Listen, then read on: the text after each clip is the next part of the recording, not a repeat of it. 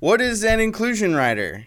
Do women really need to talk to each other in films? No. And and do any of you have any single friends that would be willing to go out with someone who looks like the before picture of a 24-hour fitness ad? We'll tackle these questions and more on this week's Film House. Wait, is this all just to get you a date? Yeah, what is this?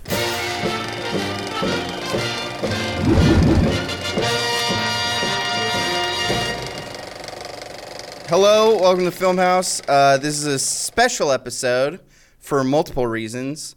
One, this podcast is brought to you by Mac Weldon. Was that intense, or should I have done it more calmly?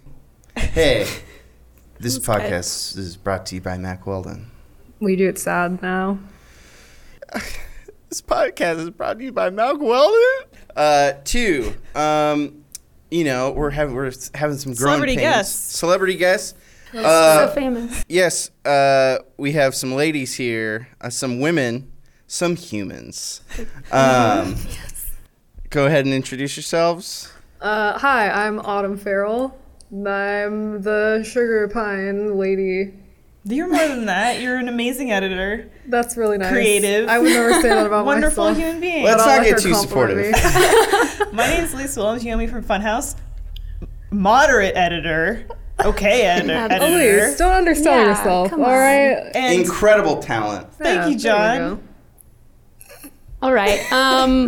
I'm Jade Robbins. I'm not an editor. Sorry. I work Rooster Teeth in development assistant.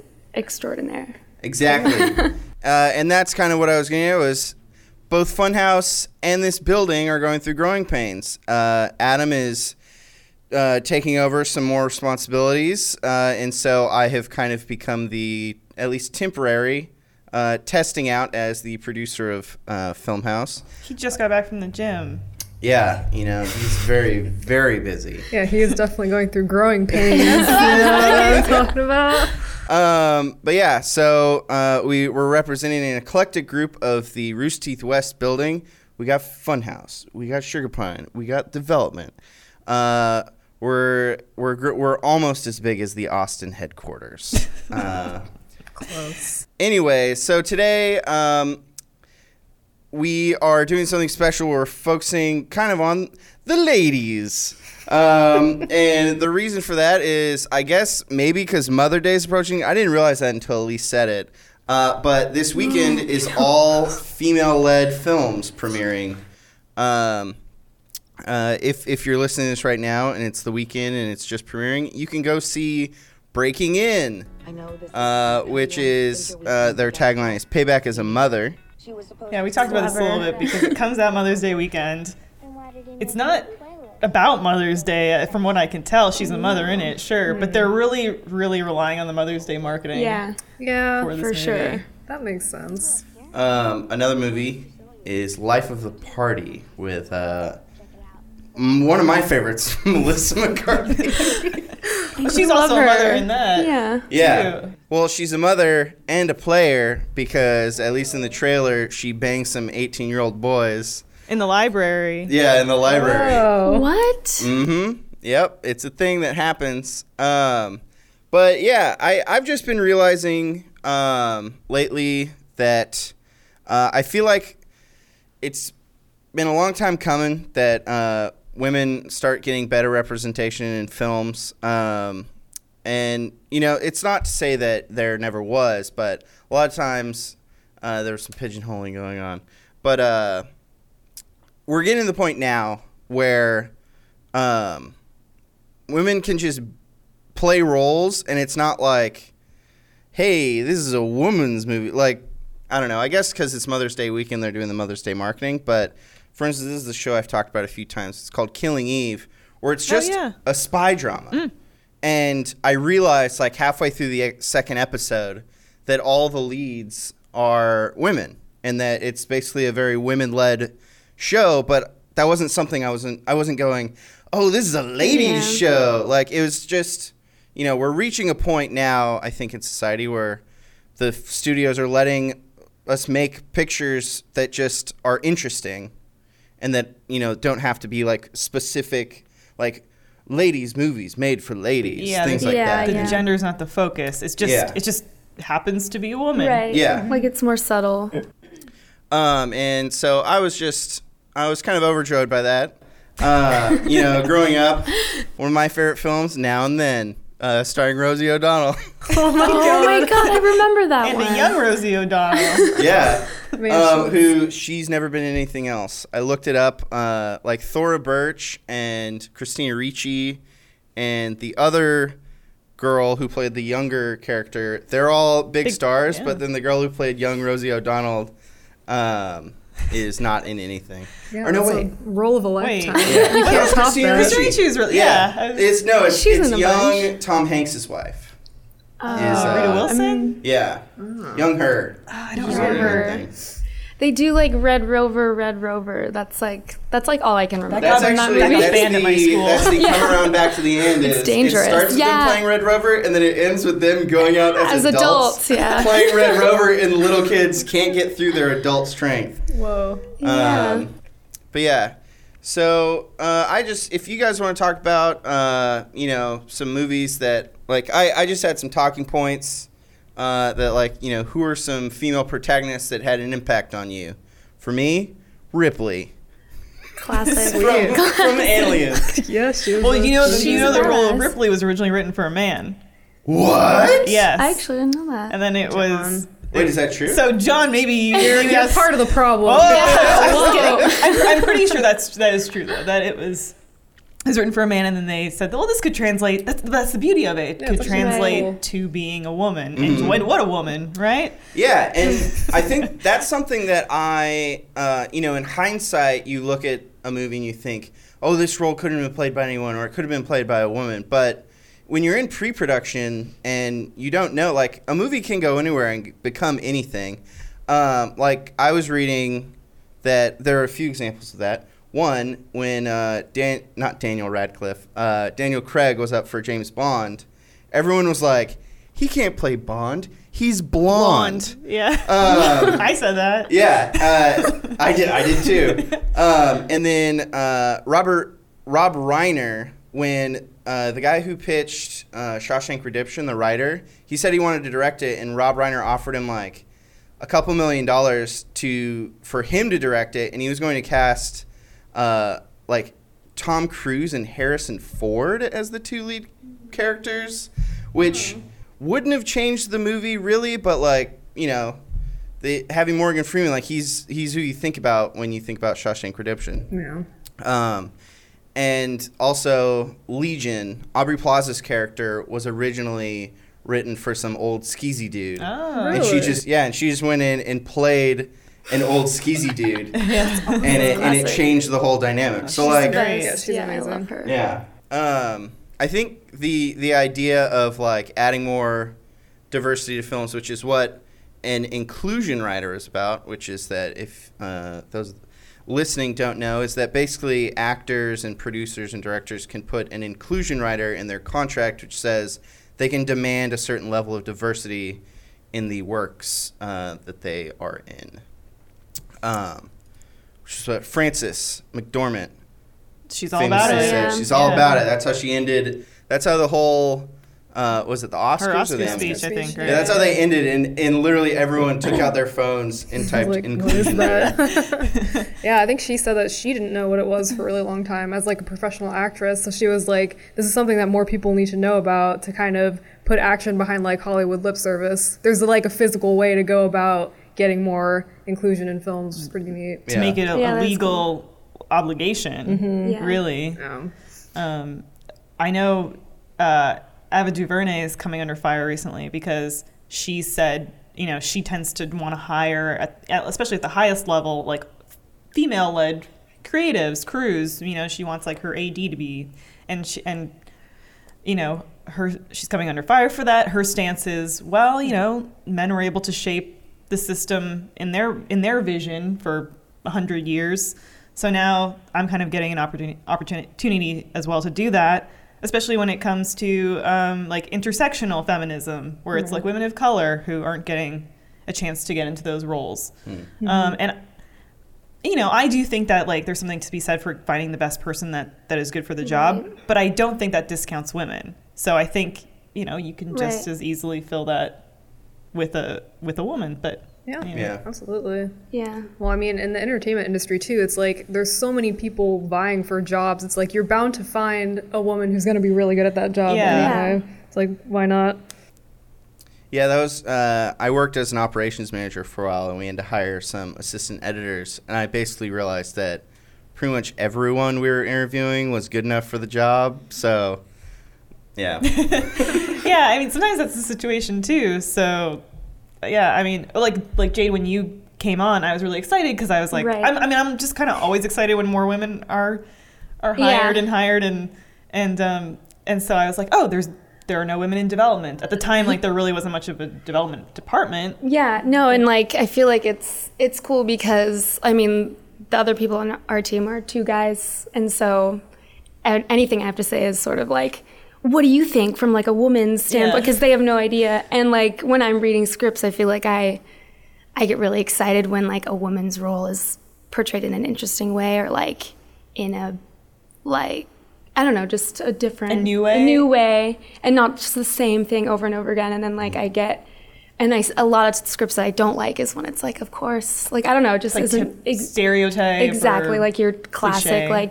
like damsel in distress, like all those tropes and stuff. But yeah, so definitely something that I look at when I'm reading, or like if we're like trying to find a director or something, I kind of am like, let's get a woman. Yeah.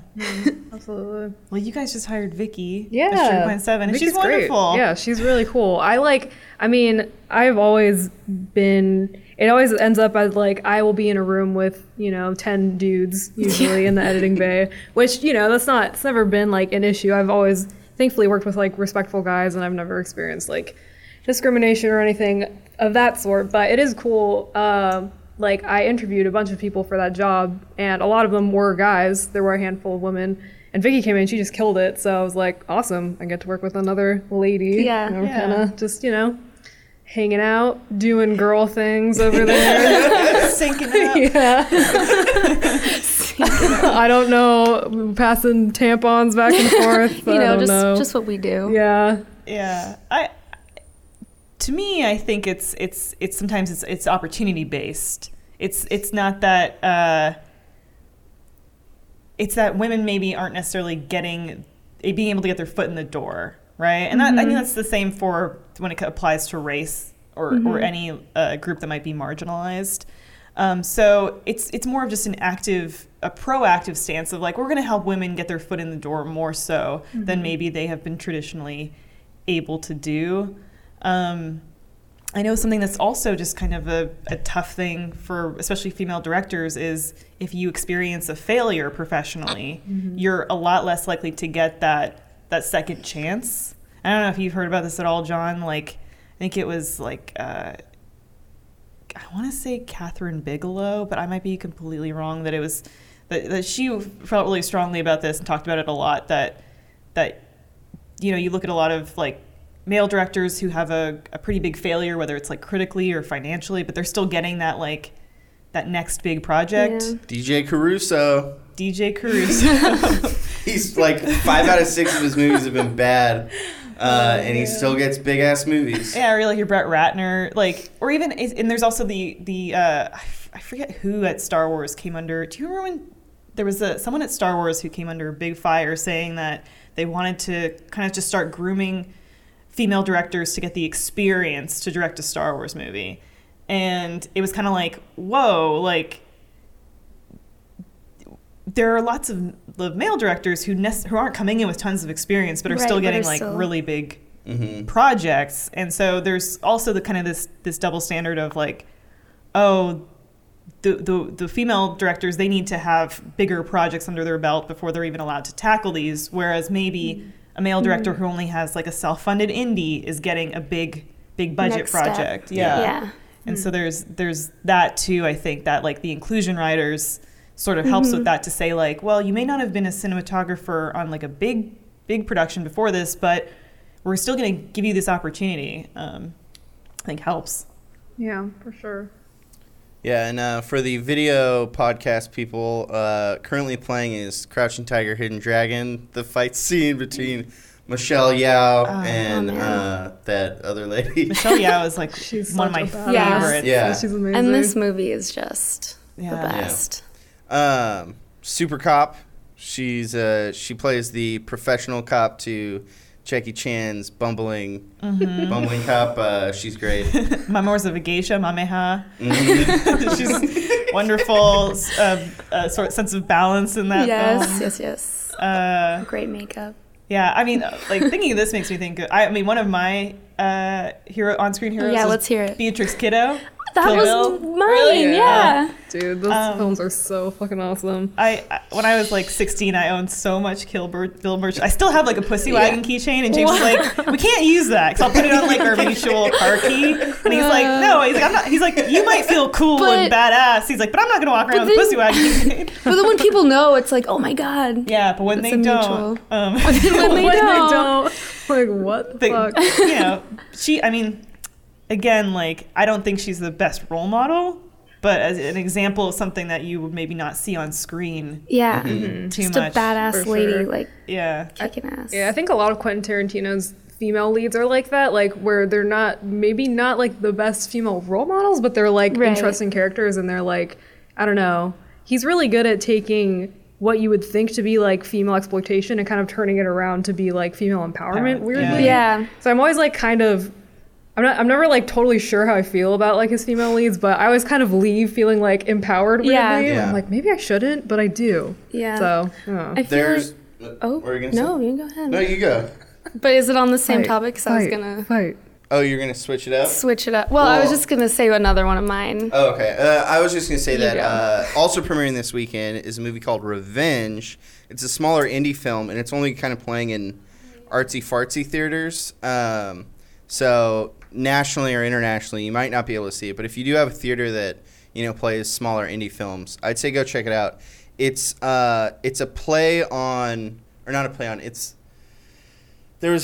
was a really weird trend in the 70s where it was revenge films like Kill Bill, which I think Kill Bill takes inspiration from, but they were skeezier because they were made by dudes and they were basically labeled rape revenge movies, where it would start with a woman being attacked, and then she'd go and through the whole movie, getting revenge. I spit on your grave, that sort of thing. Yeah, sort of thing. So this movie Revenge is that same formula, except it's a female director. Mm. And a lot of the reviews I was reading was saying that it's kind of a reappropriation of that genre. And so I'd be interested to go see it because it looks like fucking badass. Like she melts her own wound, seals her own wounds and stuff with like a piece of metal, hot metal. I saw something about that movie that kind of flips the notion of like the male gaze on its head, which is a term I didn't just make that up. But like just kind of the when you're sort of exploiting a woman on film in terms of like visually, you're like filming her in such a way where it's just really, I don't know if invasive is the right word, but you're really sexualizing her and you're like.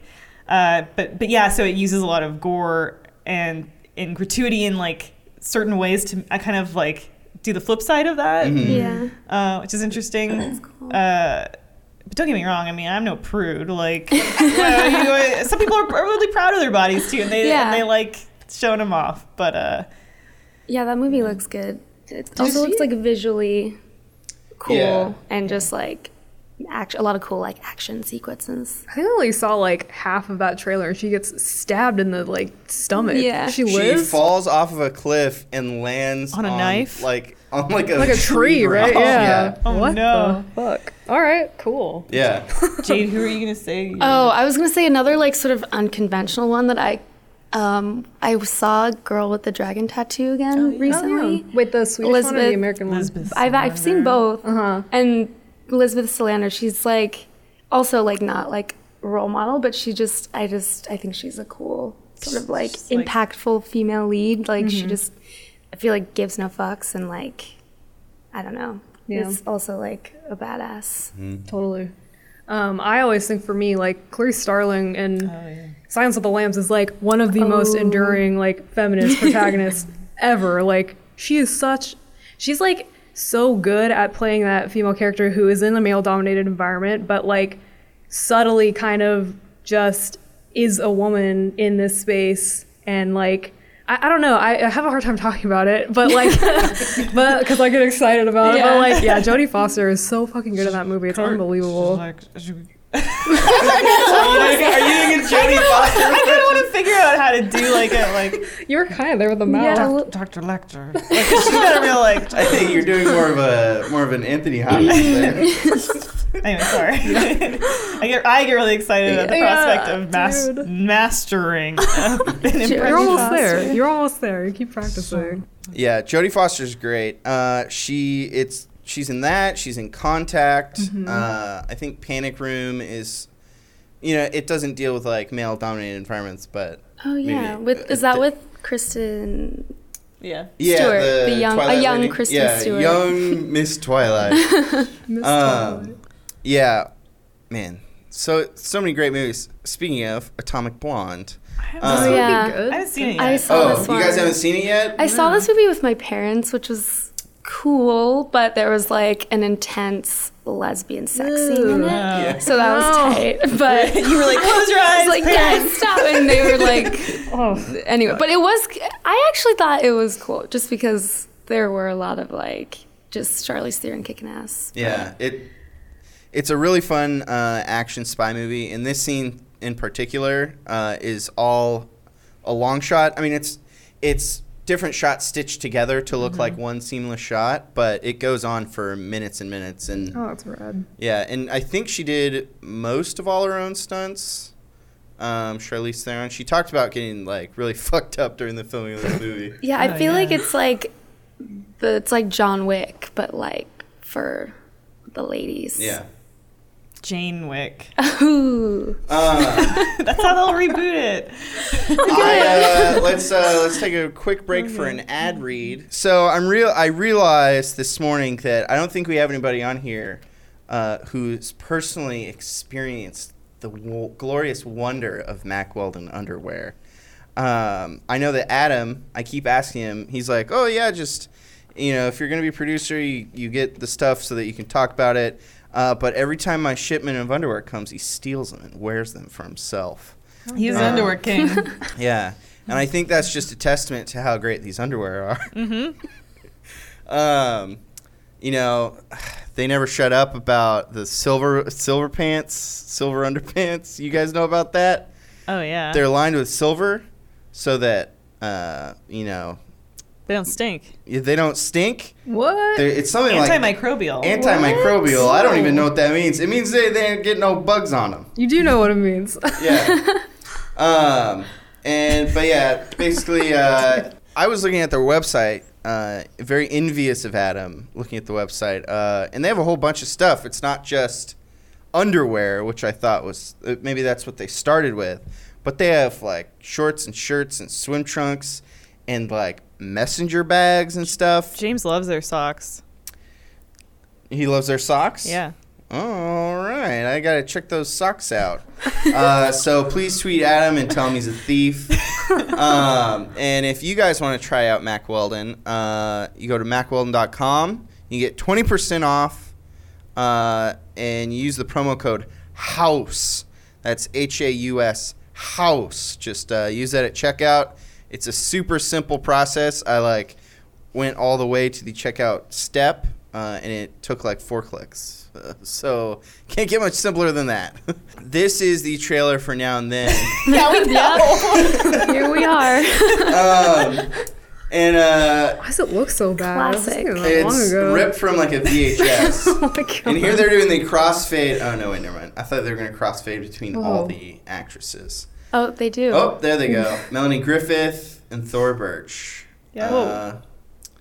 It's just so good. Man, boys are so mean. They're awful. Cruel. So are girls. Yeah, it's really just kids. Yeah. One time I smashed a cup in a boy's face that I liked because he was drinking a root beer, and I was like, I like him, and I went, and I hurt him badly, and I got detention. So don't do that. Don't do that. That's great. I was gonna say, do you guys? Can you guys think of any movies that you'd like to see done with a lady spin. That's kind of a vague thing. I was just, I wrote that question kind of thinking about Killing Eve, how, you know, it's a whole spy drama and it just stars the ladies. Oh, sure, yeah. And I was trying to think of, are there other kind of movies that, I don't know. Not necessarily like done with a spin, but Wonder Woman for me was so, I've talked about it before on the podcast, but it was so great because it was seeing a woman in a role that was actually really well done in a way I'd never really seen, like a woman in the superhero genre. So I guess just like casting women in roles that don't normally get. Yeah. This might be random, but I feel like it'd be cool to do like a movie that's like Odysseus's journey, but like a lady. Oh, that'd be tight. Wouldn't that be cool? Yeah, that would be really cool, actually. Yeah. I'm gonna Google Odysseus. Well, it's like it's or is it Ulysses or it's Odysseus, right? Where he the Odyssey. Yeah. And he goes on his journey. And, the 12. He's gone for like 12 years, and his son. Yeah. Or even if you like put a spin on it, and it was like because in the story traditionally like his wife's waiting at home for him, and then she has a bunch of suitors harassing her and stuff. Yeah. And then he has to kind of like come back and break it up. Right. But if you put a spin on it where you're like you do it from her perspective and she's waiting at home for him, she's getting harassed by all these dudes, and then eventually she's like fuck it, takes them out, and then it's like I'm gonna go get this philandering globe-trotting god killer back, and then she ends up like doing that. Would be cool. Maybe just like those different perspectives of this of what we I read subverting the expectations. Yeah, I read the Wishbone version of The Odyssey, so I think they cut all that stuff out. Wait, you read it or you watched it? I read it. Oh, okay. And it had the flip book thing where he ran across the top of the page and then parachuted down the side. Oh, it didn't have anything to do with sailing, so I'm not sure why they used that one. But Wishbone was great. Wishbone was the best. Remake Wishbone with a Wishbone. A little like cocker spaniel. I would watch that. I just thought of this right now in the heat of the moment, I think a Blade Runner with a female protagonist would be really cool because like that movie is so both those movies are so centric on like the male protagonist, the male like brooding fucking thing. He has all these like female love interests. I think it'd be cool to see that spun around a little bit. Yeah. But have you guys seen the latest or the first Blade Runner recently? Mm-hmm. And there's this like part in it where he like really manhandles her and like and I hadn't seen it in a while, and I watched it again. I was like, I don't know how I feel about that. Yeah, that's like it was one like of those very aggressive. Yeah, but I mean, I still love the movie. It's like older movies sometimes. Those like sexual scenes are very aggressive. Yeah, and like, a woman was always she's being like, no, please no, please no, and he's like, nope. Yeah, doing like it. Nowadays that would absolutely not be like a sexy thing. I think back then it probably was like she just needs to be convinced. Right. And was always when she says no, she means it's okay. You know, if somebody made a Vasquez like spin-off story, I would watch it. I watch the shit out of it. Vasquez from the Aliens. From Aliens, yeah.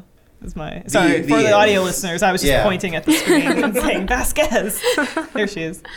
Well, cool. It's been great having y'all on here this week. Trying something new, trying different things.